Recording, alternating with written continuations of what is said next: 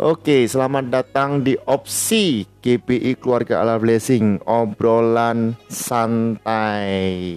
Hari ini kembali dengan saya Pastor Yosua Gunawan dari Gereja GPI Keluarga Allah Blessing.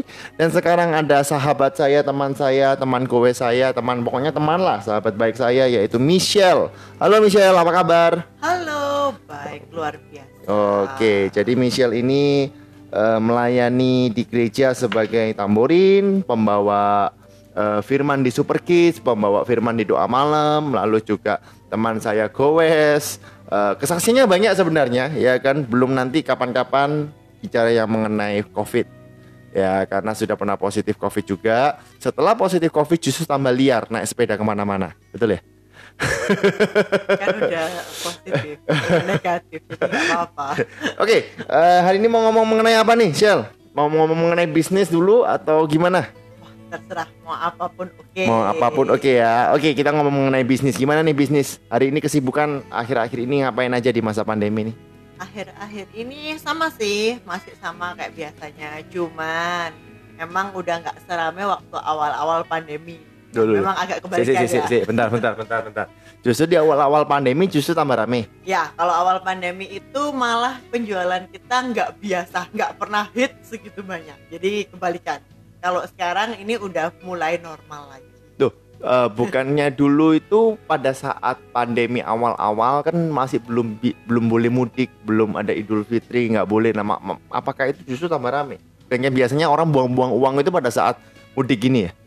Betul. Nah, kalau biasanya kan orang-orang itu uangnya buat mudik. Nah, karena waktu itu lagi pandemi mereka nggak bisa ke mana-mana, Nah, terus habis itu jadi mereka lebih spend uangnya untuk beli-beli. Oh, gitu. Nah, jadi uh, untuk yang tahun kemarin itu lebih aneh ya. Biasanya kan kita awal puasa tuh sepi, tapi ini sepanjang puasa selalu banyak orang yang beli. Gitu. Wah, wow. kalau boleh tahu nih, teman-teman para pendengar opsi masih belum tahu bisnisnya apa sih? Saya jualan mainan anak. Jualan mainan anak. Ya. Uh, spesifiknya ke mobil motor aki. mobil uh, showroom mobil mewah pak. Wah, kita kalau kita jual di sini paling murah Mini Cooper. Oh Mini Cooper ya. Iya, jadi tapi mobil versi mini. tapi buat anak-anak gitu ya. Oh. berarti yang pakai remote control dan sebagainya ya, gitu. ada remote-nya ada yang anaknya bisa setir sendiri. Bahkan kalau bapak mau yang naik bisa. Saya oh, udah gitu punya ya? sekarang. Waduh. Nah itu uh, tokonya di mana tokonya? Tokonya showroom showroom showroom. showroomnya. Waduh kalau ditanya showroom ini bingung juga ya gitu uh. karena kita basicnya kebanyakan jualnya online online ya betul kita okay. bermula semua dari online hmm. gitu sampai sekarang pun marketing semua juga online sebenarnya kalau untuk mau terobosan bisnis baru ya kita hmm. nggak hmm. pernah berpikir untuk harus cari yang di jalan raya jadi kita hmm. lebih fokus ke oke okay, kita mau di mana nih ya pakai aja tempat yang ada atau kalau misalnya keberatan biaya sewa ya atau beli kemahalan di jalan raya kita hmm. beli aja di yang agak masuk sedikit nggak apa-apa okay. yang penting kita promosi digital marketingnya tuh kencang onlinenya kencang gitu jadi okay. semua orang pasti akan nyari gitu. oh jadi base nya memang di digital marketing iya dia ah, untuk uh, teman-teman nih teman-teman semua pendengar kadang kan dari konvensional hmm. masuk pergi ke digital marketing it's not easy Ya mungkin kamu bisa bagi pengalaman nggak pertama kali kamu masuk digital. Apakah kamu bermula langsung dari digital marketing atau dulu pernah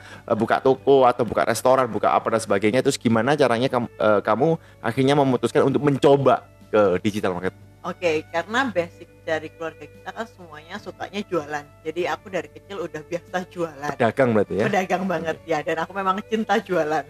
Terus uh, one day waktu SMA itu kan lagi hype-nya BlackBerry BlackBerry, nah, oke. Okay. kita mulai di, dari BlackBerry itu kan ada grup-grup grup gitu kan. Iya, iya, iya. Terus waktu itu lagi banyak baju impor rame, import, import Bangkok. Wah, oh, itu okay. memang seru banget sih daripada kayak orang-orang sekarang sih kalau sekarang udah banyak yang ngikutin banyak. ya itu waktu awal-awal trennya ternyata jualan dari situ dari BBM Group dan lain-lain rame gitu broadcast Ram broadcast ya gitu broadcast mungkin. broadcast ya rajin aja udah bosen orang mungkin baca ya, ya, tapi ya. ya tetap kita pantang menyerah ya namanya juga pedagang nah dari situ rame nah udah stop di situ udah nggak pernah jualan lagi tiba-tiba muncul banyak marketplace baru kayak Tokopedia, Tokopedia. Bukalapak waktu itu. Oh, jadi awal-awal BlackBerry memang belum ada Tokopedia ya? Belum oh gitu belum oke okay. terus habis gitu uh, nyoba deh ada barang kita coba jual di Tokopedia ngerti nggak cara pakai Tokopedia ya buta Buta. juga nggak ngerti gitu kan Iya. gimana listingnya gitu kebetulan kebetulan aku ada adik yang dia jual barang secondnya di Tokopedia Barang second, Second. dijual di Tokopedia. Ah. Oke. dan ternyata waktu iklan posting itu kayak tiga hari laku terus dia posting apa lagi barangnya dia yang dia nggak mau pakai laku gitu Hmm. terus nah akhirnya aku tanya gimana sih caranya dia bilang ya udah masukin iklan aja lah Hmm. belajar kan kalau dulu memang lebih simpel sih daripada sekarang mungkin kalau sekarang banyak orang yang kok orang bisa cepet jual saya kok enggak gitu Hmm. nah terus saya coba deh masukin di situ cuman modal gambar aja dimasukin gambarnya dimasukin deskripsinya kayak gitu eh ternyata eh, ini banyak yang minat gitu Oh, gitu. cepet Heeh. Oh, lah eh, awal-awal gitu banyak yang minat itu maksudnya udah beli atau cuma tanya doang? Ah, Kadang mereka kan minat itu kan betul yang waktu dari ngepost itu Hmm. sampai ada orang nanya itu paling cuman berselang dua hari oke. dia nanya habis nanya habis itu dia habis nanya-nanya terus langsung beli Oh, jadi oke. uh, orderan pertama itu mungkin cuman dari ngepost itu within tiga hari doang Oh. tiga hari udah ada laku gitu jadi super cepet gitu Padahal era-era pada saat itu kalau orang mau transaksi online masih takut betul. Ketipu dan sebagainya. nah itu waktu itu kebanyakan yang beli malah orang Jakarta. Karena orang Jakarta memang udah lebih Udah open-minded. banget kan. Jadi dia langsung nggak rewel juga. Dia uh, bilang pokoknya cariin ekspedisi aja yang murah. Walaupun waktu itu juga kita nggak ngerti ekspedisi apa yang murah. Waktu itu Tokopedia pun pakainya cuman pakai yang ekspedisi gede-gede yang mahal-mahal. Tapi mereka itu pokoknya transaksinya via itu via Tokopedia dia oke gitu jadi aku cariin di ekspedisi lain tapi tetap dia bayarnya via Tokopedia dan akhirnya transaksi berjalan nah dalam satu minggu aku ngepost itu aku bisa laku dua Oh, satu minggu. Itu sorry, eh, pada saat kamu awal-awal kamu ngepost itu masih di pakaian PO Bangko atau sudah Nggak, masuk? udah masuk ke mainan Ma- anak Lah kenapa kok kamu bisa memutuskan mainan? Oke, jadi uh, awalnya kan iseng juga ya, Sorry. karena aku ngelihat email gitu kan, email waktu itu kan kita masih sama suamiku, anak masih pacaran, aku lihat emailnya dia, kok banyak foto-foto dikirim dari supplier gitu, terus aku iseng, aku bilang boleh nggak aku jual ini aja, dia bilang loh tapi stoknya ini kalau beli harus beli banyak loh lah, apalagi harganya ini mahal, mana ada orang mau beli online, dia bilang Oke. gitu, terus aku Hmm. bilang ya nggak apa-apa nggak ada salahnya toh online juga nggak harus beli barang dulu kita kan bisa jual dulu gitu. Online tidak harus beli barang dulu. Tapi Berarti yang yang- dikirim foto-fotonya bukan barang ini dong, bukan barang eh, yang ready dong. barangnya ready tapi kan aku nggak ready aku Oh, sebagai seller oke. kan aku nggak ready Ya, ya, aku kan cuman post foto yang ada aja gitu aku tahu uh, di supplier ada barangnya tapi kan aku sendiri sebagai seller kan nggak punya barang Oh. cuman pakai Apakah itu aja. fungsi apa? Kalau di Tokopedia ada dropshipper atau apa itu apakah fungsinya seperti itu? ya sekarang iya gitu Oh, tapi Tapi dulu nggak ada ya? dulu nggak ada kebanyakan mereka dulu cuma pakai kata reseller kalau Oke. sekarang ada dropshipper beda sih kalau reseller uh, kebanyakan mereka itu uh, rutin kalau Hmm. dropshipper itu biasanya mereka cuma satu kali ambil tapi dia jual ke orang jadi supaya pengirimnya itu Hmm. dari nama dia kayak gitu Eh, selain di Tokopedia, pernah nggak kamu masuk kalau awal-awal dulu kan eh, OLX apa sih OLX itu? ya dulu? OLX dulu toko bagus Nah, toko bagus Ya. itu kan justru banyaknya penipuan kan di sana. Betul. Jadi Gitu. kalau mereka itu kan uh, rekbernya itu tetap pakai ini ya, rekbernya itu pakai orang. Oke oke Ya, ya ya. kalau ya. sedangkan kalau Tokopedia ini kan karena udah PT, jadi Ah, ah, ah. mereka kan lebih safe gitu. Memang kalau untuk pengenalan online pertama kali untuk orang percaya sama Tokopedia itu memang butuh waktu lama. Jadi dari awal aku jualan memang udah banyak yang beli, Hmm. memang udah lumayan rame. Tapi kebanyakan kalau kita orang satu kota, mereka lebih cenderung untuk maunya datang beli. Oh berarti kalau ada orang mau datang ke tempatmu untuk beli juga bisa. dulu waktu aku nggak punya barang ya nggak bisa kita tetap Oke. mintanya kalau bisa transaksi dulu Itu ada yang mau nggak ya? Kalau misalnya "Eh, aku mau lihat eh, barangnya dong. Aduh nggak bisa.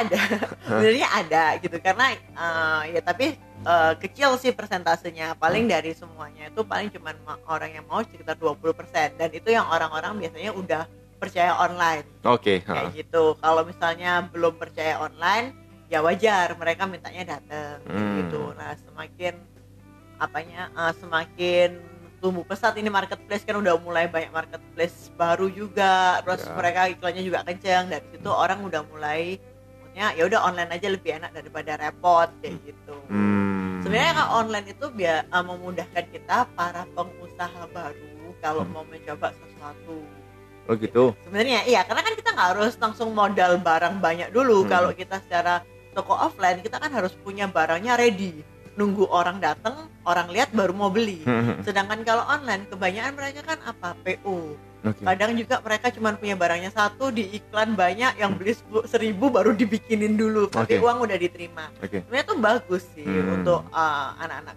milenial sekarang yang makanya maksudnya mau nyoba gitu kan mau Hmm. jualan apa karena kalau enggak kita udah terlanjur ambil semua kalau nggak laku juga bingung juga mau di ke mana Cuman kan gini, kalau mau oke ya kita terjun lah di via online dan sebagainya. Sebenarnya kan ya memang di balik semuanya itu harus ada konsistensi, ada disiplin eh, apa namanya ya konsisten lah dan Ya. sebagainya. Nah ini kan yang paling susah nih, gitu loh. Orang ngepost 10 foto, nggak ada yang tanya, cuma tanya toh. Akhirnya post lagi 10 foto, nggak ada yang tanya, udah deh selesai gitu. Nah apalagi open BO, ya kita open BO ini makan bla bla apalagi awal ya pertama kali belum ada yang belum ada yang kenal belum ada yang tahu rasanya dan sebagainya. Open BO yang bosen cuma dua sedangkan minimal order kan harus 10 dan sebagainya. Nah ini kan pusing sekali. Ya gimana mungkin solusi dari dari kamu? Tetap ya kita mau jualan offline ataupun online kita harus punya namanya target market. Kita harus punya strategi marketing. Nggak bisa lah kita cuma ngandelin kayak oh ya pokoknya kan aku udah ngepost gitu ngepost foto. Tapi pernah nggak berpikir em, ini makanan yang aku jual ini targetnya untuk umur berapa oke Misalnya kita- jadi memang harus ada target seperti itu Betul. Jadi sebenarnya kalau kita mau membahas lebih dalam tentang digital marketing itu nggak simple simple banget, nggak Oke. sim- nggak sesimpel lebih simpel mana sih digital marketing sama membuka toko gitu Lebih simpel buka toko sebenarnya. lebih simpel buka tapi toko ya? sama aja kalau kamu buka toko tapi kamu nggak pernah eh, nggak pernah ngiklan barangmu orang itu nggak tahu kira-kira jual apa. Contoh ya kita misalnya jual sepatu. Oke. Terus cuman ditulis gini em, toko sepatu. Oke. Nggak ada gambar sepatunya, nggak ada brand yang kamu jual atau sepatu yang kayak gimana, cuman pokoknya ditulis toko sepatu. Oke. Kira-kira ada nggak orang yang mau langsung datang terus habis gitu, eh aku pasti beli? Jarang, jarang. Karena Betul. dia pengen tahu dong, ini sepatu yang kamu jual sepatu yang kayak gimana. oke Nah makanya kadang ada orang punya banner di depan eh, yang gambarnya bagus-bagus Oke, supaya ya. kan dia tahu oh ya ini toko sepatu jualnya sepatu ini ini ini ini, oke, gitu. Nah kadang kita juga kalau offline kan pakainya uh, promo tapi kan kita hanya mengandalkan traffic yang lewat. Oke Nah sedangkan tetap kita punya target market dong. Misalnya sepatu yang kita jual itu sepatu anak-anak. Hmm. Ya kita kan harus cari uh, di mana yang bisa orang itu tahu bahwa ini tuh jualnya sepatu anak-anak bukan sepatu orang dewasa kayak gitu. Nah, Oh. sama halnya kayak di online kita punya target market juga. Kira-kira barang ini cocok untuk umur berapa? Jadi kita harus lihat juga di dalamnya kita harus setting iklan kita sesuai kayak gitu. Oh, nah sekarang kalau seandainya harus ada target market dan sebagainya, bagaimana caranya menargetkan? Oke. Kan soalnya contoh nih sepatu, sepatu, iya untuk satu misalnya female or male, untuk cowok atau cewek, terus untuk olahraga atau apa dan sebagainya. Nah sedangkan kan lebih ke global, mau umur sekian, sekian, sekian, apakah harus spesifik? Misalnya targetku hanya umur 20 sampai 30, targetku hanya 30 sampai 40, apakah harus seperti itu? Ya, to be honest, um, sebenarnya kan kita kalau punya HP, semua data kita itu kan direkam sama HP-nya. Terus kan data kita tuh kan dipakai kita kita untuk yang itu ngelakuin hal-hal yang kayak gitu. Maksudnya kita ngiklan itu, jadi kayak Google itu udah simpen semuanya. Banyak orang yang nggak tahu, kok bisa ya kayak aku telepon ke temenku ngomong sepeda tiba-tiba ketika kita buka Instagram semuanya isinya iklan sepeda. Ya ya betul betul betul. Ya, banyak orang yang nggak tahu kalau misalnya mereka sebenarnya pakai data kita eh, data yang kita masukin di HP itu untuk tujuan pro- eh, promosi iklan. Hmm. Jadi kalau kita belajar lebih dalam, kita tuh bisa set. Misalnya kayak mainanku ya, itu Hmm. kan kita rata-rata yang beli pasti paling nggak orang sudah menikah. Oke. Ah, ah, udah menikah kan. Jadi percuma aku centang orang yang single, dia nggak belum tentu beli. Oke. Jadi kita harus pilih yang orang udah menikah. Kalau ditanya bisa set target market spesifik itu, yes. Oh iya? dari umur, merit atau enggak, bahkan HP yang dia pakai Androidnya yang uh, Tipe yang ap- berapa tipe apa gitu, itu bisa bisa kelihatan. Jadi Heeh. status sosialnya juga bisa tahu kira-kira orang ini uh, cukup nggak uangnya untuk beli kayak gitu. Terus dia pencinta apa nih gitu. Oh. itu semuanya ada lengkap Apakah apakah memang Instagram, Facebook itu semuanya mengonekkan kepada chat yang kita chat di WhatsApp? Contoh nih sederhana. Kadang kadang kadang aku nih pernah nih ya chatting misalnya nih aku lagi cari sepeda. Tiba-tiba iklan Instagram, Facebook, Tokopedia semua itu langsung keluarnya sepeda. Karena aku cari misalnya nih eh sederhana nah. Kita kan sepedaan. Ya habis itu aku lagi cari lampu belakang Oh, lampu lampu belakang. Padahal aku cari yang biasa, yang murah dan sebagainya. Nah, tapi nggak tahu kenapa tiba-tiba keluarlah yang namanya baju yang ada ratingnya dan sebagainya. Nah, apakah itu memang semua udah dikonekkan? yes itu terintegrasi semua sebenarnya secara kita nggak sadar ya Berarti eh apa pun yang kita lakukan sebenarnya nggak bisa rahasia dong ya makanya di dunia marketing. ya kita kalau ngomong itu ya ya iya sih emang bener sih Wow. Sekarang kalau kita Gila. mau punya HP aja kalau nggak punya Google account nggak bisa masuk loh HP-nya maksudnya dia pasti tanya terus nih Betul betul betul betul. maksudnya ayo masukin ayo Eh, masukin mau ayo masukin mau kalau kita download WhatsApp pertama kali, WhatsApp boleh nggak sih akses Ah, dan sebagainya? semuanya Nah, gitu. apakah ka- para kartu kredit dan sebagainya dapat kontak juga dari situ? kalau gini sebenarnya sih kalau ditanya seperti itu aku juga nggak ngerti ya Hmm. tapi sebenarnya kalau data itu uh, memang diperjualbelikan ada ada Oh iya, Karena- oke, oke, karena aku tahu. saya Hmm. memang ada temen juga ada saudara juga yang memang kerjanya mungkin telemarketing kayak gitu Iya, iya. mereka memang beli gitu Iya iya Jadi iya. mereka Dan itu nggak mahal. ya Dan gitu. itu nggak mahal. Aku tahu, aku masih ya. ingat. Nah, dan itu nggak mahal. Oke. Nah, nah. jadi sebenarnya lucu ya kayak kita mungkin nggak ngerti tapi sebenarnya ada pedagang data Nah. ada gitu jadi ada supplier data jadi apa supplier data ya. supplier data gitu. Ya.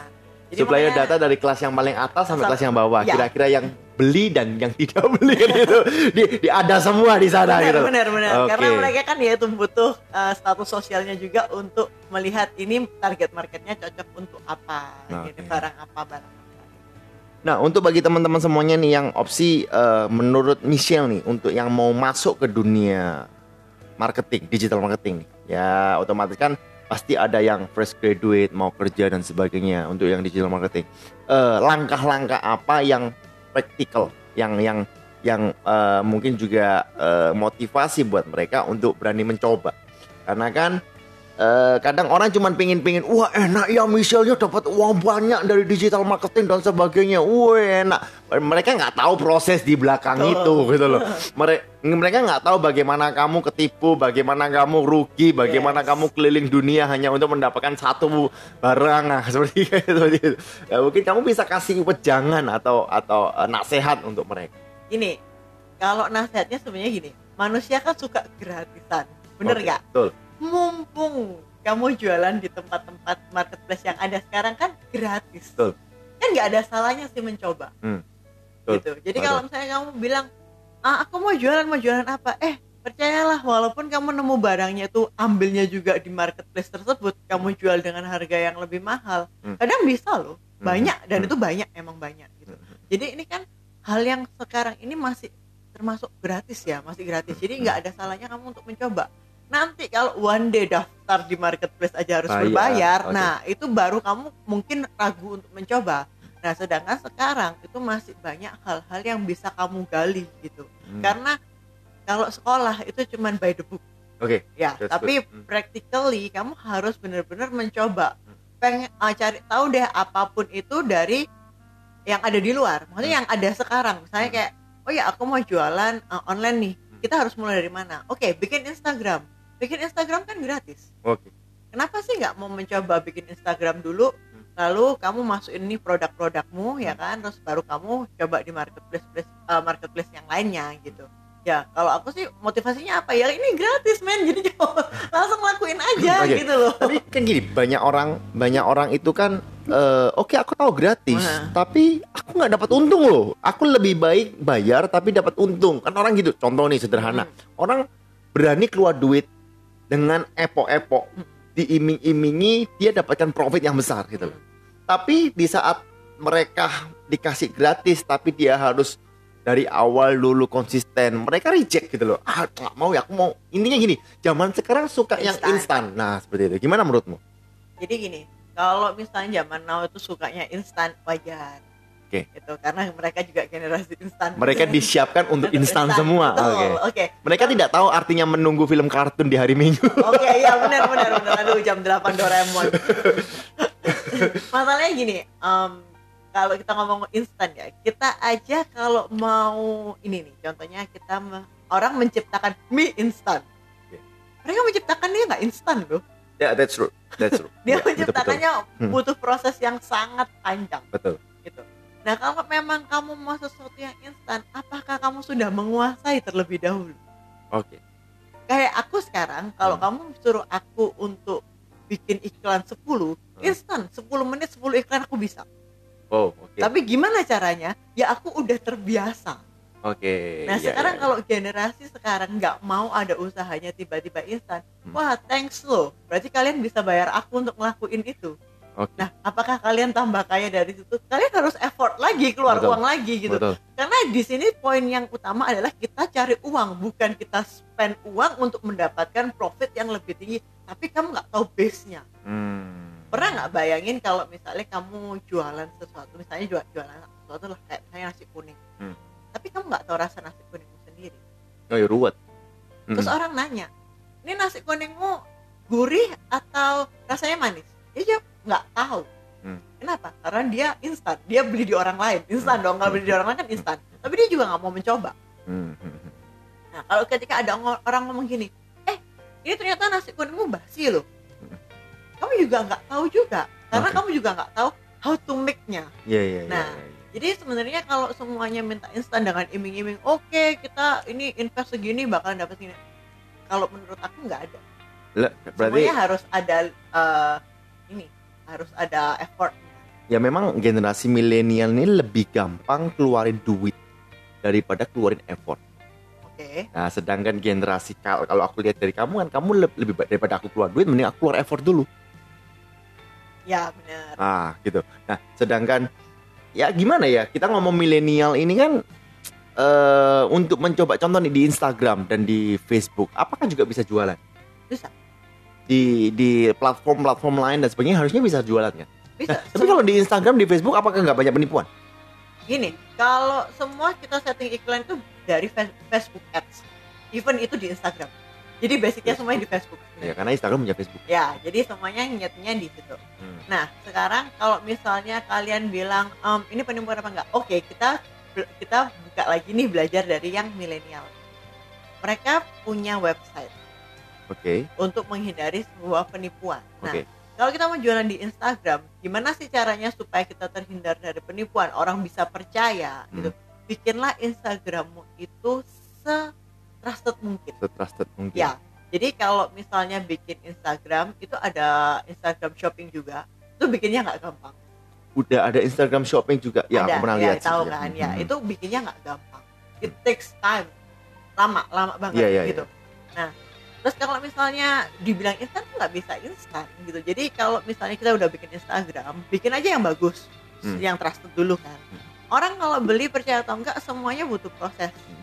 Ya biasanya kadang ya kalau mau cepet kita minta teman kita yang beli terus kasih nih apa testing video Oke. kayak gitu. Ya, tapi kan memang permulaan kalau orang jualan pasti dari eh, lingkar lingkar yang terdekat dulu kan Betul. untuk mensupport lah. Tapi sekarang jualan apa yang maksudnya kalau mereka nggak branding dulu mana bisa Betul, langsung boom. that's true. Ya, ya.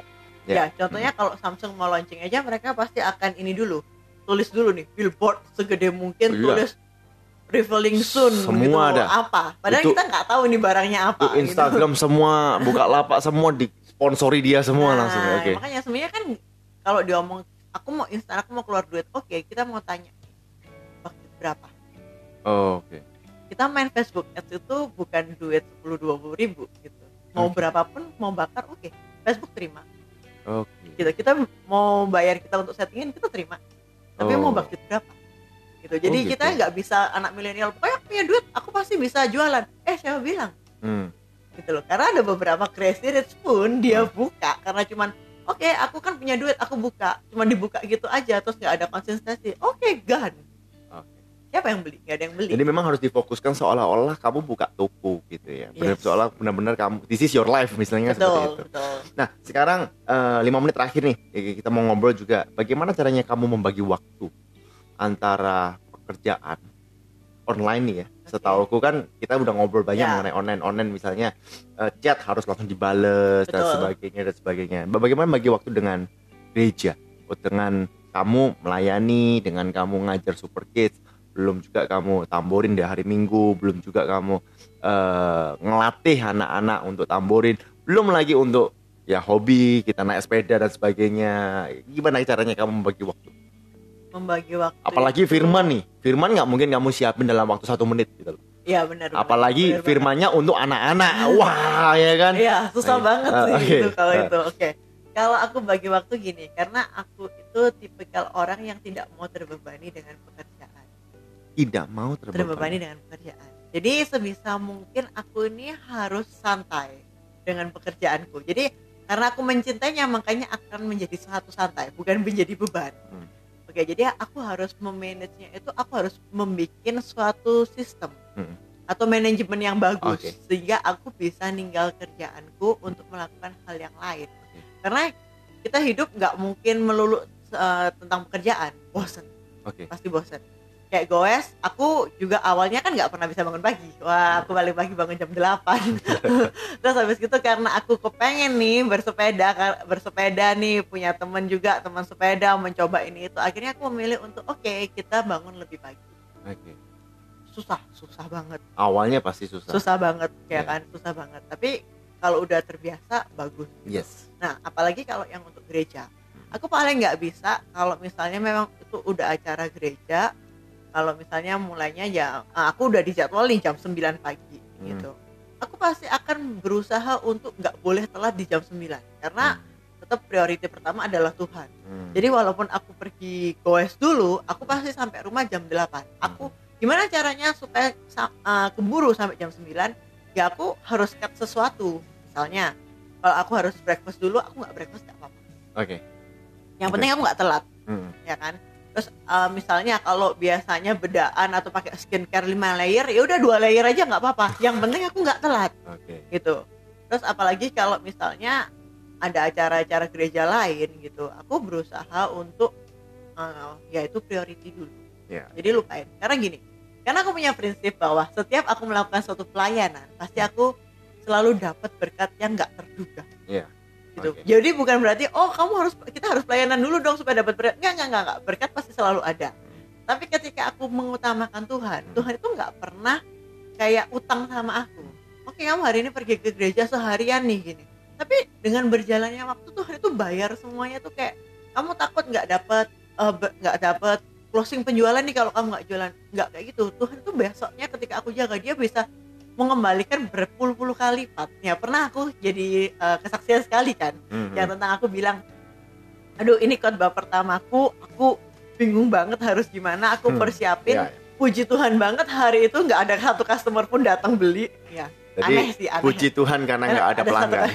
jadi aku benar-benar bisa fokus aku bisa latihan aku bisa nginget semua yang mau aku omongkan pada Hmm. saat itu mau aku firmankan pada saat itu dan aku bersyukur banget gitu ketika malamnya aku bawakan itu semuanya lancar gitu Oke. walaupun ada mungkin kalau sebagai manusia mikir waduh aku hari ini nggak closing nih cuman gara-gara khotbah Ah. eh ternyata besoknya Tuhan kasih aku dua kali lipat jadi kayak nggak pernah nyangka bisa ada customer sebanyak itu pada hari hari-hari biasanya gitu Nah, Tuhan jadi tidak akan pernah membiarkan lah. ya. iya jadi langsung dikembalikan berkali-kali lipat jadi dari situ aku selalu berpikir "Eh, kenapa sih kita itu harus selalu mengutamakan pekerjaan kita Ya. padahal prioritas tetap harus ada di Tuhan gitu. Bahkan bahkan kita juga mengorbankan hobi kita. Yang penting kan Tuhan terlebih dahulu ya. Iya, Contoh kayak hari ini aja sebenarnya kita udah Ya, janjian harusnya mau goes ya. kita goes ya. Cuman habis itu saya juga eh, mengcancel karena saya harus persiapan untuk doa malam dan si Michelle juga persiapan untuk Super Kids. Akhirnya ada yang penting pelayanan dulu Iya, gitu ya. jadi kalau Oke. bangun bangun benernya kan. Udah bangun. WA jam 5 ya udah di WA. Udah, Sorry, jersey di jersey udah disiapin Iya, udah. bener, Udah- bener.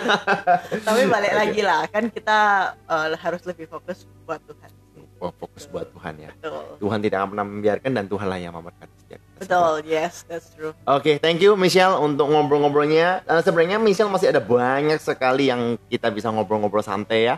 Cuman ya jangan lama-lama karena nanti nggak ada yang dengar juga 30 menit. Oke, eh, terima kasih untuk teman-teman semuanya yang ada di opsi. Eh, selamat eh, beraktivitas juga.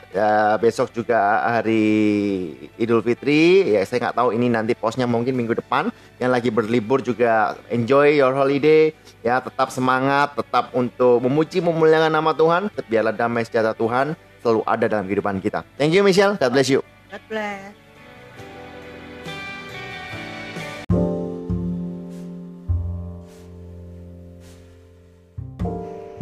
Oke, jumpa lagi sobat Opsi KB.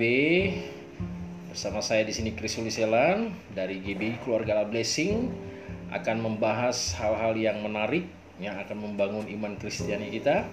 Tentunya saya nggak sendiri. Hari ini saya ucapkan selamat datang kepada narasumber kita yaitu Ibu Sheni Kana ya, betul Iya, ya? betul. Oke, selamat datang Bu Sheni. Apa kabar? Puji Tuhan baik. Luar biasa, baik ya. Oke, Bu Sheni ini adalah seorang eh, hamba Tuhan. Sepenuh waktu Bu Sheni benar? Betul. Ya. Sehari-hari kegiatannya pasti di Di gereja. kantor gereja ya. Nah, selain itu Bu ini juga eh, melayani di bidang pastoral salah satunya di Konseling pranika. pranika. Makanya kita hari ini kita mau bahas tentang eh, keluarga Kristen Bu Sheni ya. Iya. Jadi Bu Sheni udah berkeluarga kan? Udah. Jangan sampai belum. Udah, udah, udah. Anak dua, anak dua. Oh anak dua suami? Suami satu. Oke jangan kebalik Oh. Oke just kidding Husen. Ya udah ini kita akan bahas tentang keluarga Kristen. Buat teman-teman stay tune terus di KB eh, apa opsi KB. Jangan ke mana-mana. Belajar atau melatih diri untuk mendengar sampai selesai. Oke. Eh, hari ini kita akan baca tentang eh, bukan baca sih bahas tentang keluarga Kristen mulai dari fase pacaran Bu Seni sampai kepada jenjang pernikahan. Namanya seorang Bu Sheni ini kan pasti sudah mengalami yang namanya sudah melewati semua itu kan fase pacaran, habis itu masuk ke pernikahan sampai punya anak ya kan. Nah, mungkin Bu Sheni bisa cerita buat kita sedikit tentang pengalaman bagaimana Bu Sheni mulai dari pacaran sampai ke pernikahan. Panjang ya. Oh panjang Disingkat banget disingkatkan aja ya dalam tempo yang sesingkat-singkatnya. Oke Bu Sheni. Oke, kalau waktu pacaran, eh, saya awal waktu SMA mungkin ya cinta monyet. Wah, itu, nggak melibatkan monyet kan? Monyet namanya aja cinta iya monyet. iya iya. iya. Cuman saya sejak SMA itu eh, tetap nggak mau pilih pasangan yang tidak seiman. Oke. Nggak mau milih pasangan yang tidak seiman terus. Iya, nggak mau memilih pasangan yang tidak seiman. Itu prinsip saya. Oke. Tetapi namanya manusia, Hmm. Pernah saya tergoda sekali, cuma kayak cinta lokasi gitu waktu Wes, SMA. Iya iya. Sekali, tapi nggak seiman. Oke. Cuman saya nggak memang nggak serius. Ah, Eh, jadi cuma kayak lewat aja. Biasa orang nado itu Iya, kalau iya. cuma pacar satu itu kayaknya anu ya. nggak nggak Cik, Nggak ngomong-ngomong cerita gini udah izin sama suami belum ya? Soalnya ini flashback ke belakang udah tahu, Oke, oke, oke.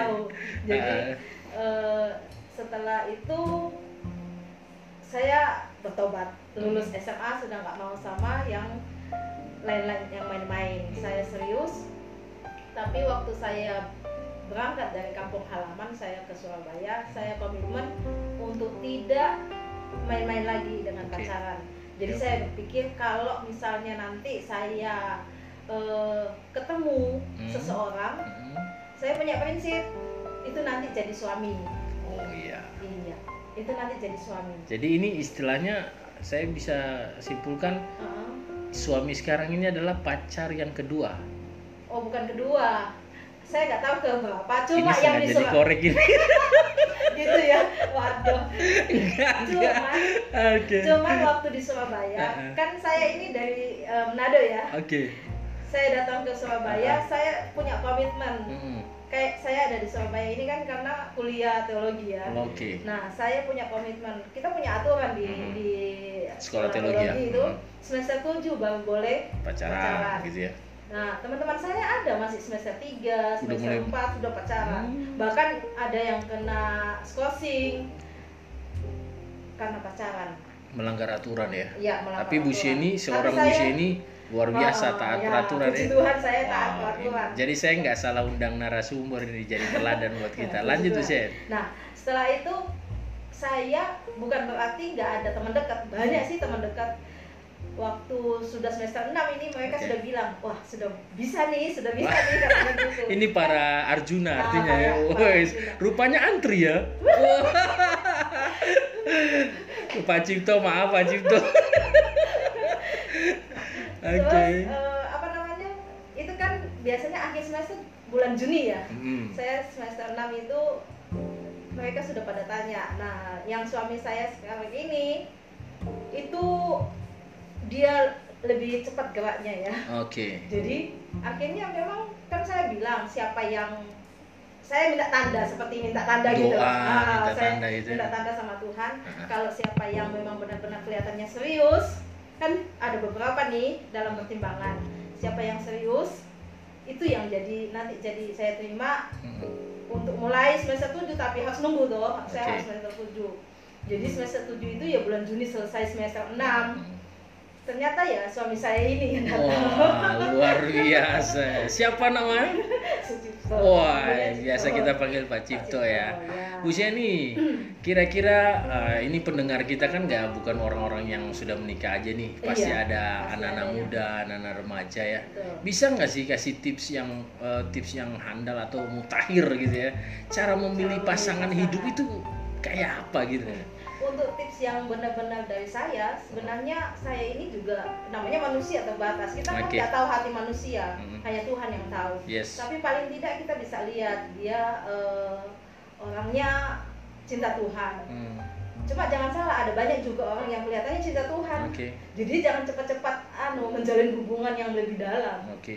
Kalau bisa pengenalan aja dulu. Teman gitu ya, Teman, kayak begitu, teman gitu ya. iya. Iya, iya. Pengenalan aja, jangan eh, keburu Buru-buru gitu ya. untuk masuk dalam hubungan yang lebih dalam, Lebih- lebih serius. lebih serius. Kita buat teman sebanyak mungkin berteman, nanti memutuskan. Kalau saya ya tadi itu, Hmm. saya bikin tanda. Saya bilang, kan dari semester satu banyak dong kita Oke, teman. ya. Sampai semester 6 itu tiga tahun. Wow. Tiga tahun, Hmm. saya putuskan dalam ada prinsip di hati sendiri paling Oke. tidak yang se- sebagai cewek ya sebagai Iya. cowok juga boleh berlaku seperti Iya itu dong.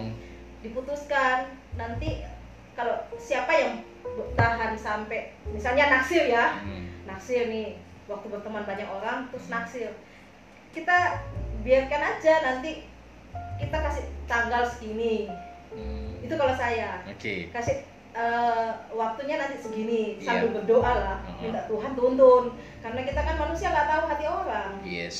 bisa ada kemunafikan banyak apalagi Iya. zaman sekarang zaman eh, sosial media ya Hmm. yang ditampilkan bagus-bagus Oh iya, Padahal foto aja foto jahanam ya Filter. ceritanya ya. Fotonya menipu banget ya. Banget. Orangnya hitam pas di foto Putih. putih gitu ya. Wah, jadi hati-hati buat teman-teman betul. muda, anak-anak muda ya. jangan cepat-cepat anu mengumpulkan oh dia ganteng dia baik nggak mungkin Hmm. bisa aja kebalikannya tapi bisa aja juga kelihatannya dia serem tahu-tahu hatinya baik sekali Weh. jadi waktu yang akan menjawab Iya, iya, jangan iya. cepat-cepat itu tipsnya yang Oke. pertama Yang kedua? yang kedua jangan kita cuma anu eh, lihat luarnya aja ya Face-nya, tampangnya Iya, betul, doang covernya. atau materi doang Betul, gitu ya. betul. Yang harus dilihat apa nih kalau gitu nih? Yang Dompetnya, dalamnya. katanya kalau tampang tidak mendukung paling tidak dompet Iya, iya, iya. kan tadi usia nih bilang lihat luar tuh lihat dompet dong kan dalam itu isi dalamnya itu kan nah bercanda ya, bercanda oke bercanda. dompet memang harus ada ya kalau Nah. orang pacaran nggak ada dompet sudah lah Nah. lebih baik kamu tinggalkan iya iya iya dia usaha dulu oke jadi eh, yang saya tangkap ini ya teman-teman eh, opsi pesan dari Bu Seni yang pertama kita harus kenali orang yang dekat sama kita betul ya? Iya. dia cinta Tuhan nggak sih? Ya toh? Cinta Tuhan itu nggak bisa dinilai dalam jangka waktu satu minggu dua bulan empat bulan gitu ya. Itu butuh waktu yang panjang gitu ya betul. sampai bisa kita memutuskan. Yang kedua boleh kita berteman dengan siapa saja entah itu lima orang laki-laki untuk khusus untuk cewek ya atau 10 Sebaliknya. cowok nggak apa-apa ataupun sebaliknya. Tapi statusnya masih teman. Aja. jangan disalahartikan maksud dari Bu Seni oh boleh nih pacaran 10 orang laki-laki. Jangan gitu ya. Tapi berteman nggak apa-apa tapi sambil berteman di situlah waktunya kita ambil eh, apa hikmahnya. Kira-kira siapa yang bisa eh, Tuhan eh, jadikan saya pasangan hidup gitu ya Betul. terus yang ketiga tadi jangan lihat materi tampangnya doang Bawaannya. ya bawaannya nih apa nih? Banyak loh tipe-tipe Or- harus harus berwibawa gitu ya apa ya banyak orang oh, kelihatannya Hmm. oke bawanya bawa mobil atau penampilannya oke tapi nggak tahunya itu mobil pinjaman. Bapaknya punya juga. Oke oke oke. Ah Husen kalau sudah ketemu pacar nih ya udah udah mantep nih. Ah, kan anak-anak muda wah ini nih yakin nih. Gue yakin nih ini pilihan Tuhan buat gua nih. Nah bagaimana pasangan muda ini ya kalau ketika mereka sudah menjalin hubungan ke arah lebih serius tetapi belum ke jenjang pernikahan ya belum sampai di fase pernikahan masih pacaran bagaimana caranya mereka bisa menjaga hubungan mereka tetap kudus di hadapan Tuhan? Dan mereka mempertahankan integritas hubungan mereka tetap suci di hadapan Tuhan. Itu ada tips-tipsnya ya. Iya. Gini eh, makanya tadi kan awal-awalnya itu eh, tips untuk memilih pasangan hidup seperti apa nah Hmm. itu menunjang bagaimana kita bisa mempertahankan kekudusan berpacaran itu sampai ke jenjang pernikahan yes karena kalau kita sembarang oke kita nggak tahu ternyata ini berandalan ternyata Hmm. ini bajingan Hmm. yang laki-laki ternyata atau perempuan yang kok kayak murahan gitu Hmm. Daripada aku nggak jadi sama dia udah tak kasih semua badan itu Hmm. nggak boleh sama sekali untuk kadang kan wanita tuh gitu ya Seni. ada walaupun yang nggak semua ya Mhm. untuk mendapatkan sebuah kasih sayang dia berani Dia memberikan berani tubuhnya semuanya, ya ya. toh? Begitu juga sebaliknya Sebaliknya. cowok dia bisa memberikan cinta dalam tanda kutip untuk mendapatkan uang dari wanita Nah, nah, ada itu begitu Ya. jadi untuk mempertahankannya kita dari pihak cewek dulu ya oke dan pihak cewek ini kita harus benar-benar jaga kekudusan hidup dengan Yes. takut akan Tuhan itu. Oke. Karena berkat Tuhan itu turun kepada orang yang kudus yang Oke. menjaga kekudusan. Yes. Tuhan nggak mau berkati kalau orang yang selampangan aja. Lain lagi kalau dia bertobat loh ya itu lain Iya, cerita. Iya. tapi untuk supaya alangkah baiknya sampai kita masuk dalam pernikahan kita masih tetap dalam kekudusan. Dalam kekudusan ya. Nah itu eh, ada kasus-kasus tuh kayak gini Bu Sien. Mm-mm. Eh, banyak kasus itu ketika eh, kita dapeti dari data yang di lapangan ya Mm-mm. di antaranya itu ada wanita yang sudah terlanjur maaf ya udah nggak virgin Iya. hamil di luar nikah ya apalagi ada nih yang paling banyak saat ini data yang kita dapat eh, hubungan pacaran ini beda beda agama Oh, beda agama nah ya. ini loh beda agama ini ini wah wah ini udah cinta banget ini tapi karena agama yang harus memisahkan. Ini ini gimana Bu Sien ini? Kasus-kasus seperti ini gimana sih? Kita mulai dari eh, yang nggak virgin dulu deh. Kan ada tuh cowok tuh ah lu udah nggak virgin ternyata. Nggak mau ah. Nah itu gimana tuh? Eh, ya udah kalau dia memang nggak mau karena nggak Hmm. virgin dari orang lain Hmm, itu masih nggak apa-apa. Tapi kalau dia nggak mau karena nggak virgin dari dianya hmm, maksudnya dianya yang bikin cewek ini nggak virgin hmm. Itu memangnya nggak apa-apa sih dia nggak mau ya sudah menurut saya yang cewek ini harus lebih kuat ya. baik uh, uh, lebih baik dia bertahan dengan tidak bersama-sama dengan laki-laki seperti ini Iya, ya. daripada dia masuk dalam pernikahan dipaksakan dipaksakan Uh, uh, tapi hasilnya kacau nanti neraka dia bumi. neraka di bumi jadi Iya. dia akhirnya akan direndahkan serendah-rendahnya iya Hmm. gitu sebaliknya kalau memang pokoknya segala sesuatu kalau dipaksakan itu nggak baik ada tips nggak buat orang tua nih untuk anak-anaknya yang punya pasangan nggak nggak seiman itu itu gimana kira-kira Bu Sian? Eh, kalau menurut saya sih harusnya kita sebagai orang tua saya Oke. memposisikan sebagai orang tua Hmm. misalnya sebagai orang tua kita eh, sedapat mungkin untuk kita membackup anak kita Mm-mm. Dengan nasihat firman Tuhan bilang kan Ya. waktu duduk waktu berdiri waktu tidur Yap. waktu di mana aja kita ngulang aja Ya. eh, kasih nasihat dia Oke. Sema- semampu kita selebihnya kita serahkan sama Tuhan Yap. tapi ada aja kasusnya yang terjadi loh Mm. kejadian jatuh A- eh, akhirnya anak itu pergi menikah dengan yang tidak seiman Ya.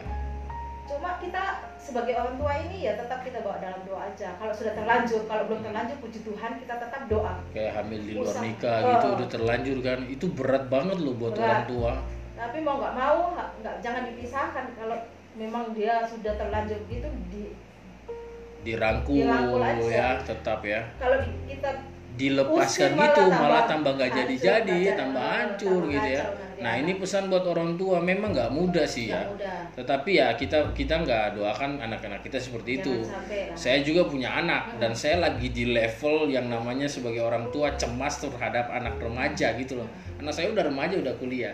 Dan dia sudah mengenal seorang laki-laki gitu loh. Saya bilang kenalkan ke papa gitu loh. Nah ini nih saya sharing agak curhat sedikit. Iya, iya. saya saya pengen kenal anak ini sejauh mana ya toh. Saya bilang sama anak saya "Eh, tuju- eh, tujuan papa kamu tuh pengennya harus kuliah selesai dulu jangan pacaran gitu loh. Pacaran tuh gampang setelah kamu selesai kuliah kamu kerja kamu mau pacaran nggak apa-apa. Tapi seleksi lah ya toh seperti Iya. yang tadi Bu Sheni katakan gitu loh. Jadi saya kasih wanti-wanti kayak gitu tapi puji Tuhan anak saya sih ya karena saya sering didik dia dari kecil dia dengarkan saya dan dia jaga itu gitu loh tentunya juga kita juga sebagai suami istri sebagai orang tua ya harus sepakat dalam mendidik Ah, anak ah, itu iya. yang paling penting Bu penting. ya nggak bisa suami mau bisa. A Tuh, tapi istri B. B ya toh? Ini nggak sepakat. Nggak. nanti anaknya malah bingung. Bingung. kedua dia meremehkan orang tuanya sendiri karena nggak ada kesepakatan di antara Iya, orang tua. ayahnya tegas ibunya kasih longgar lembek gitu ya. Si monggo monggo. Ayahnya bilang jangan gini. Ibunya bilang nggak apa-apa nggak apa-apa. ah ini ini Iya, repot ini. ya kan the power of mama ini juga harus dicegat ini ya. Nah seperti itu ya para pendengar opsi KB jadi sebagai orang tua apa pun keadaan yang kita temui di luar sana atau anak-anak kita sendiri entah mereka mungkin kita dapet tinggal virgin atau udah hamil di luar nikah ataupun mereka punya pasangan beda agama memang ini nggak mudah buat kita. Tapi kita harus berbesar hati sebagai orang tua ya. Betul. Untuk harus dirangkul. Ah, dirangkul. Ya usianya betul? Supaya dia nggak sampai lebih jauh. Betul sekali karena bagaimanapun anak itu merindukan pelukan orang Betul. tua sejauh mana pun anak bermain pasti dia ingat pulang juga kok Iya, betul. sejauh mana anak itu nakal pasti dia ingat kasih orang tuanya tapi kalau orang tuanya udah pasang wow, ah, tembok tambah susah. jauh Tambah ya jauh, ya. Oke, oke kita masuk ke fase pernikahan Bu Shen. Oke. Ya. Apa tujuan keluarga Kristen menurut Alkitab Iya. yang Bu Sheni bisa sharingkan bisa ke kita? saya sharingkan Eh, tujuan pernikahan Kristen ya keluarga Mm-hmm. Kristen. Keluarga itu inisiatif Tuhan. Kalau Ah. dalam kejadian 2 ayat 18 itu memang Tuhan yang berinisiatif Oke. untuk merancangkan adanya keluarga Kristen Hmm. pernikahan Kristen. Jadi pernikahan Kristen itu untuk menyelesaikan problem pertama manusia dalam kesendirian. Oke, jadi manusia itu Tuhan merancangkan kan Adam sendiri waktu itu. Ya, terus Tuhan bilang tidak baik. Iya, manusia ini hidup sendiri. Jadi Tuhan ciptakanlah Hawa. Nah, itu memang rancangan Tuhan, inisiatif Tuhan. pertama inisiatif Tuhan ya. Betul, keluarga itu. Jadi kalau orang sudah berkeluarga, apalagi diberkati dalam pernikahan Yep. kudus itu itu hal yang luar biasa sekali. Oke, Walaupun ada banyak tantangan di dalamnya, Mhm. tapi tetap kita sadari bahwa itu adalah rancangan Tuhan, Rancangan inisiatif Tuhan yes, tujuan keluarga Kristen itu untuk men, men- apa ya merealisasikan oke, menyatakan inisiatif Tuhan rancangan Tuhan bagi manusia oke. oke Ada lagi Bu? Atau saya lanjut ke pertanyaan boleh berikutnya? lanjut Nah, pertanyaan berikutnya Tadi Bu Sheni bilang nih, itu adalah inisiatif atau rencana, Rencana Tuhan. Tuhan. Nah, kita sebagai orang Kristen atau orang percaya mengakui bahwa rencana Tuhan adalah yang terbaik ya. Nah, bagaimana dengan rumah-rumah tangga Kristen yang berantakan? Mereka sampai bertanya, katanya, maaf, katanya ini rencana dan kehendak Tuhan, inisiatif Tuhan yang terbaik buat keluarga saya. Kenapa keluarga saya hancur-hancuran? Nah, ini gimana nih untuk Nah, menjawab pertanyaan oke. seperti ini? saya jawab itu bukan karena rancangan Tuhan salah Oke. tapi karena manusianya yang tidak mengikuti coba kalau dia ikutin dia pasti seperti misalnya Mhm. Adam. Oke, dia sebagai kepala keluarga harusnya dia seleksi dulu dong apa yang ditawarkan Hawa. Oke, dia kan suami istri. Yep, dia sebagai kepala keluarga dia harus tahu. Jadi harus tahu posisinya. Kalau saya kasih tahu hierarki urutan. Mm, suami sebagai kepala istri sebagai penolong. Yes. Jadi kalau kenapa kacau pasti ada yang salah di dalam struktur keluarganya itu. Jadi kesalahan bukan pada Allah sendiri bukan pada tetapi rancangan kepada Allah, pada manusianya, manusianya sendiri, bagaimana ya. dia membawa keluarga itu. Pasti ada yang salah dari eh, mereka dua ini. Kita hitung pasangannya aja dulu ya sebelum Hmm. punya anak. Pasti ada yang salah. Entah istrinya dominan atau suaminya yang eh, yang terlalu diktator otoriter Oke. dan lain sebagainya tidak seimbang dengan tidak sesuai dengan rencana Tuhan dalam hidup mereka oke oke jadi ini adalah tujuan Allah ya tujuan Allah Oke, kalau kita bandingkan dengan eh, pernikahan per- pernikahan yang di luar kekristenan gimana tuh Bu Sheni? Jadi eh, ada tuh ya eh, orang yang nikah boleh satu, boleh dua, boleh tiga, poligami, Poligami, istilahnya ya. ya. Nah itu gimana tuh di Kristen boleh nggak? Gitu? Eh, sebenarnya ya Ah, kalau kita lihat dari awalnya Tuhan ciptakan itu hmm, pernikahan Kristen itu monogami. monogami. Tuhan nggak kasih beberapa hawa ke Ah, Adam. Oke. Tuhan kasih. Hari itu nggak ada ada nggak ada hawa satu, ada hawa hawa dua nggak. Oke. Walaupun seterusnya kan ada eh, lahir kan wanita-wanita, tapi Ah, ah. tetap Adam ini cuma sama Hawa aja. Oke. Berarti Terus, Adam ini laki-laki yang setia ya. Hmm, Mungkin ada pertanyaan, itu kan eh, Abraham ada yang itu. Nah, zaman perjanjian lama itu eh, mereka untuk kasih seperti gundik gitu ya, Oke. istilahnya gundik. Tapi Gundik itu budak gitu ya. budak, Ah. budak yang bisa dihampiri Oke. untuk menyambung Oleh tuannya. Ah, ah, seperti Hagar begitu Oke. untuk menyambung. Tapi kalau kita lihat di dalam pernikahan Kristen yang perjanjian baru itu seharusnya tidak ada. Tetap Oke. kita kembali kepada rancangan awalnya Tuhan, Oke. monogami, tidak ada Monogami. poligami. Oke. Jadi kalau kita lihat ada pernikahan-pernikahan yang poligami itu tidak tidak kita biar Tidak dibenarkan, tidak ya. dibenarkan. Ada teman saya ini. Terus ini guyonan ya ini.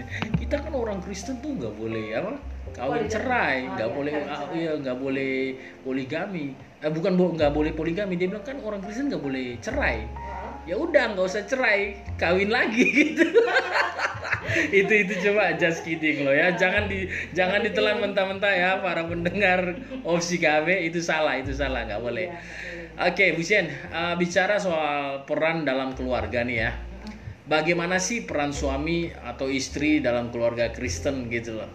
Nah, tadi Bu Sieni sempat singgung suami kepala keluarga ya, istri ini penolong, Iya. bukan perongrong loh ya. Ya. Nah, kalau yang namanya penolong berarti dia lebih kuat daripada yang ditolong. Artinya suaminya, ya toh? Iya. Nah, itu gimana Bu Sien? Itu ada faktornya ya. Mm-mm, Kalau dia bilang eh, penolong itu biasanya lebih kuat. mm-mm. Lebih kuat maksudnya dalam hal dia saling melengkapi. Yes. Dia melengkapi eh, penolong itu lebih cenderung ke melengkapinya. Oke.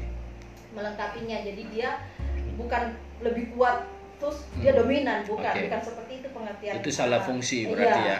salah Jadi fungsi. bukan berarti karena ini penolong aku penolong terus aku lebih kuat Dari suami Kamu gua. aku. Salah, itu boleh. salah ya, Enggak, oke. enggak, enggak begitu penolong ini lebih cenderung ke melengkapi Oke. jadi eh, sebagai perannya tadi Hmm, peran suami iya. istri Ah, Nah, suami harus benar-benar berperan sebagai kepala keluarga Hmm. sebagaimana Kristus eh, sebagai kepala dari jemaat Yep. suami juga kepala dari keluarga yang dia pimpin itu. Yes. Nah, kalau Kristus mengasihi jemaat, peran suami juga mengasihi istri dan anak-anaknya. Oke. Sebaliknya, istri harus tunduk kepada suaminya. Iya. Jemaat tunduk kepada Allah, istri juga seperti itu harus tunduk Yes. kepada suaminya. Iya. Saya dulu pernah ditanya begini, loh saya istri kan harus tunduk. Saya dari dulu kan senang anu tentang keluarga. Oke, bahas tentang keluarga. Iya, istri kan harus tunduk kepada suami. Kalau suaminya brengsek, gimana tunduknya? Ah, Saya bilang "Eh, itu urusannya dia dengan Tuhan. Oke. Tapi tugasmu tunduk kepada suami. Kalau suaminya nggak kerja, suaminya nggak punya penghasilan, tetap tunduk.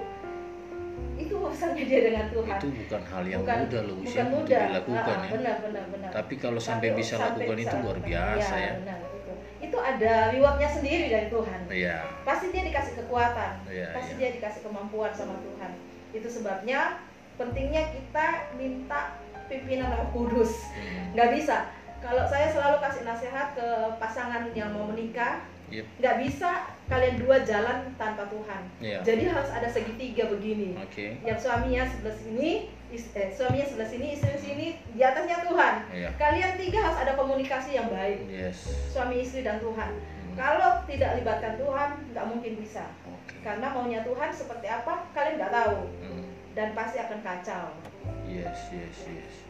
Keluarga hamba Tuhan aja banyak yang kacau Banyak yang padahal berantakan ya. kalau dipikir sudah dekat dengan Tuhan tapi Hmm. saya pertanyakan itu Gitu. proses Hmm. tapi bisa juga itu dia sudah nggak dekat dengan Tuhan Oke, oke. Jadi masing-masing anggota keluarga ada peranannya ada perannya sendiri masing-masing ya. Jadi yang penting sadar diri. Betul. Oh ini porsi saya. Tahu fungsinya Ya masing-masing ini porsi suami saya, ini Hmm. porsi istri saya gitu ya. Betul. Jangan saling melangkah gitu ya. nggak boleh Justru tadi yang saya bilang itu eh, istri sebagai penolong bukan berarti dia harus merongrong suami. Bukan. Dia ber- lebih berkuasa dari suami, salah ya. Nah, ini kan salah tafsir nih karena dia dibilang penolong, dia merasa lebih kuat dari suami. Pada akhirnya dalam kehidupan sehari-hari dia merasa apalagi wanita-wanita yang sudah berkarir Busian Ya, yang yang bekerja. penghasilannya lebih besar nah, penghasilan lebih gede dari ya. ah itu ya. Eh siapa lu? Gua aja gajinya lebih besar dari lu ya. Lu makan aja hari-hari dari gua Iya. gitu kan. Nah, itu nggak boleh ya toh. Justru istri diposisikan Tuhan sebagai penolong. Ini kesimpulan yang saya ambil Busian ya. Dari pertanyaan ini, dari poin ini bahwa eh, ketika dia di- diposisikan oleh Tuhan sebagai penolong berarti itu suatu kehormatan bagi seorang Iya, istri iya, betul. untuk melengkapi suaminya. Iya, betul. Karena namanya suami itu tidak selamanya dia kuat. betul Pasti ada kelemahannya Ada juga. kelemahannya. Ada saat di mana-mana dia butuh yang namanya istri sebagai penolong, memberikan masukan, Betul. ya toh, memberikan ide-ide baru, ya toh, ah, bagaimana supaya keluarga kita ini semakin harmonis, Hmm. diberkati dan berkenan di hadapan Tuhan. Ya kan, Bu toh? betul. Nah, ada lagi Bu yang mau ditambahkan? Ditambahkan gimana nih Ah, ini deh dalam perkeluarga Kristen Hmm. pasti ada ada percekcokan, eh, apa, percekcokan Ah, gitu ya, cekcok, cekcok. Eh, cekcok cekcok gitu ya. Faktor apa aja sih yang paling rawan yang menjadi pemicu ya pertengkaran dalam keluarga Kristen? Yang Bu Sheni amati hari-hari ini, kan Bu Sheni di bagian eh, eh, ministry pa- pastoral ministry kan, pasti banyak yang konseling lah ya. ya Faktor apa Bu Sheni? eh, kalau yang sekarang ya Mm-mm. yang sekarang itu biasanya faktor ekonomi Ekonomi. ekonomi kadang-kadang eh, ini yang pertama ekonomi ini kalau sudah tidak stabil istri mulai menuntut ke suaminya Salah nggak sih? Ya enggak dong. Eh, Kalau buat saya nggak salah kalau istri istri menuntut. menuntut ke suami sebe- harusnya nggak salah cuma caranya ini Caranya, Nah, yang- cara penyampaiannya, cara penyampaiannya gitu ya, ini oke. yang bikin bikin akhirnya eh, yang suaminya mungkin udah stres juga Nah. dengan keadaannya dia juga nggak mau seperti itu Iya betul. tapi kalau dia dituntut akhirnya jadi Didesak terus, Betul. meledak udah. Meledak. dia dalam tekanan dia mungkin sudah usaha terus ditekan begitu akhirnya cekcok. Itu yang pertama ekonomi. Banyak faktor sih yang Tapi yang paling paling mendasar itu kayaknya ekonomi ya. karena kan hidup harus berjalan. Iya. Jadi kalau seandainya nih ya, apalagi Bu mungkin kita bisa tukar pikiran nih. Ini aku tanya Bu Sen dulu. boleh. Ekonomi. Yang kedua faktor eh, apa namanya ya? Biasanya kalau sudah nggak ada komunikasi yang baik Oke, komunikasi ya. komunikasi Nah, komunikasi sudah nggak baik terus eh, suami sudah banyak bohongnya Oke. istri banyak curiganya Oke. atau sebaliknya istri banyak bohongnya suami banyak curiganya Ah, kemudian sudah nggak saling menyampaikan nggak ada keterbukaan nggak Oke. ada ketidakjujuran eh, adanya ketidakjujuran kebohongan yang adanya akhirnya dia cari penyampaian ke keluar sana. luar Nggak tahu ketemu siapa di nah sana. itu itu itu dia Iya iya iya iya. dia punya unek-unek dia nggak bisa sampaikan ke suaminya ah. atau is- suaminya punya unek-unek nggak bisa disampaikan ke istrinya karena Betul. ada ketidakjujuran di sana Itu. Sudah ada tembok pemisah Ah, ya, itu. tidak ada lagi komunikasi itu yang baik ya. akhirnya cekcok Mm-mm. itu sih yang paling yang paling dominan untuk Iya, sekarang iya, ini iya, iya, iya. jadi faktor ekonomi sama faktor komunikasi Oh iya betul. Kalau saya pikir sih eh, tahun kemarin waktu pandemi ya, Mm-mm. eh, sempat viral tuh ya di TV juga keluar. Angka eh, pencapaian di ya angka perceraian di eh, salah satu kota di Jawa Barat nggak usah ngomong dah. Hmm, hmm. itu yang saya lihat di TV itu para istri antri di depan pengadilan. Alasannya Itu kenapa karena nih? ekonomi ya? Iya lebih banyak karena ekonomi terdesak untuk yang karena sekarang ini ya yang saya lihat Gitu. anu, fenomenanya ekonomi. Hmm, apalagi pandemi kemarin kan jadi memang banyak suami-suami di PHK hilang ke pekerjaan. Sehingga istri-istri ini mereka menuntut untuk bercerai gitu loh ini faktor ekonomi sangat berpengaruh ya Bu tapi menurut saya ya kalau kita dalam Tuhan itu kan secara umum secara global. Hmm. kalau menurut saya kalau kita dalam Tuhan kenapa kita nggak lari sama Tuhan? Kita Ya. kan punya Tuhan. Ya. Dia nggak akan tinggalkan kita. Harusnya gitu. Ah, ekonomi atau komunikasi. Hmm. kalau toh mungkin kelihatannya mungkin mungkin ya kalau saya amati kasus-kasus yang ada mungkin suaminya kenapa kok jadi nggak jujur Hmm. mungkin dia ada jadi minder oke karena mungkin korban PHK atau usaha bisnisnya eh, drop Hmm. yang kerja sendiri loh Hmm. yang kerja sendirinya sudah penghasilannya makin nggak jalan Iya. atau sama sekali tutup itu ada laki-laki itu ada keminderan gitu Ya. ya. Dia pa- pasti dong merasa Ah, nggak percaya merasa, diri nggak kalau dia ya. nggak bisa. Sorry, bukan urusan keuangan aja, bukan Ah. urusan ekonomi, bahkan urusan ranjang pun kalau dia nggak bisa puaskan Dia jadi, istri, ah, pasti minder dia jadi gitu ah, loh. dia jadi nggak nggak Ah. pede nah jadi nggak pede ini dia nggak mau komunikasikan ke Istri, pasangannya iya. atau istri nggak mau komunikasikan ke suaminya pokoknya Hmm. ke pasangan masing-masing ya Iya. nah itu komunikasi cukup penting jadi Yes. libatkan tetap libatkan Tuhan kalau saya bilang supaya Oke. Paling tidak Roh Kudus lah yang menyampaikan Ya, jadi ada keterbukaan Betul. dari dua belah pihak ya. Ah. Kalau enggak, efeknya apa? Perselingkuhan, Nah, ya kan, toh. betul Per- apa judi, mabuk-mabukan, sudah. pelariannya macam-macam Ah, pelariannya macam-macam udah gitu ya karena apa masing-masing pasangan ini udah nggak menemukan surga di dalam rumah Betul. tangganya gitu loh jadi Dia dia cari surga dalam tanda kutip di luar sana padahal Bahaya. surga semu ya. Iya itu yes yes yes. Oke Bu Shen karena waktu aja nih yang harus bikin kita berpisah dulu nih ya. Ah, pertanyaan terakhir nih. Hmm.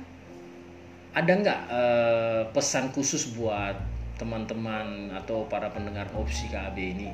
Mulai dari para remaja yang mau menuju ke jenjang pernikahan bahkan juga yang kedua untuk orang-orang yang sudah menikah suami istri Dalam membangun keluarga Kristen.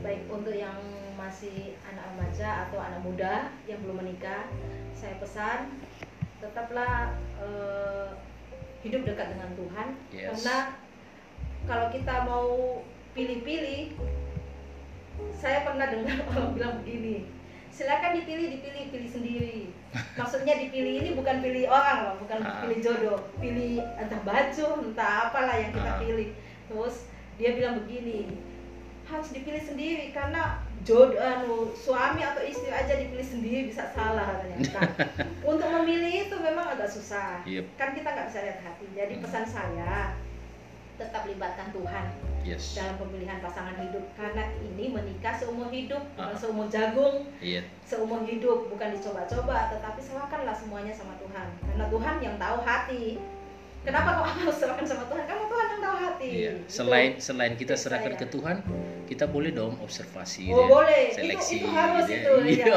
harus itu. Iya, Jadi iya. kita sudah observasi seperti pesan anu awal-awal pembicaraan kita yang tadi Ah. pertama kita lihat-lihat dulu berteman dengan sebanyak mungkin orang. Nanti kalau sudah jadi, sudah kita deal, udah ini kita udah klop gitu dengan apa yang kita minta sama Tuhan, udah seumur hidup Iya. mau apa pun terjadi seumur hidup. Jadi ini saya bawa langsung ke pasangan suami istri. Pasangan suami istri mungkin banyak kekacauan dalam rumah tangga hari-hari ini. Yang saya bilang tadi ada banyak kasus, kasus ekonomi, kasus komunikasi, dan kasus lain-lainnya. Ini belum masuk campur segala mertua dan lain sebagainya, ipar Iya. segala loh. Hanya untuk orang eh, suami istri ini aja sudah kalau kita nggak komunikasikan dengan baik itu Iya. berbahaya. Jadi sebaiknya kita tetap libatkan Tuhan. Itu pesan Yes. saya libatkan Tuhan tetap minta Tuhan yang pimpin sampai hari ini dan setiap saat kita tetap minta pimpinan Tuhan Amin. karena tanpa pimpinan Tuhan kita nggak bisa nggak sanggup Iya. kita kan nggak tahu gejolak seperti sekarang pandemi yang melanda ini sampai kapan kita nggak tahu gejolak dalam rumah tangga dalam pekerjaan kita nggak tahu Yes. tetap minta Tuhan yang tuntun Oke. udah pesan saya mungkin seperti itu Haleluya. Terima kasih Bu Sheni ya. Ya. Buat teman-teman opsi, kita sudah dengarkan banyak hal dari Bu Sheni, bagaimana beliau sudah eh, sharing tentang pengalaman hidup berumah tangga juga kepada kita semua. Intinya eh, setiap kita mempunyai bahtera kehidupan. Intinya kita libatkan Yesus Ya, masuk ke dalam Tuhan nakoda Yes, nakoda di dalam bahtera kehidupan kita. Karena dia yang paling tahu masa depan Tahu, kita. betul. Dia tidak menjanjikan bahwa kita akan melewati laut yang laut yang tenang. Akan ada badai, ada, akan ada gelombang yang besar. Tapi dia menjanjikan pelabuhan yang tenang. Ya, berlabuh di dermaga yang tenang. Ya, kayak gitulah. karena dia beserta dengan kita Oke, amin Immanuel ya. Terima kasih Bu Seni sekali lagi ya. Terima kasih sudah jadi inspirasi buat setiap kita, khususnya para pendengar Opsi KB. Uh, buat teman-teman semua, jangan lupa untuk selalu stay uh, di channel kita uh, opsi KB. Kita akan berjumpa lagi dalam uh, materi yang akan lebih menarik, yang akan memberkati setiap kita. Terima kasih, Tuhan Yesus memberkati. thank you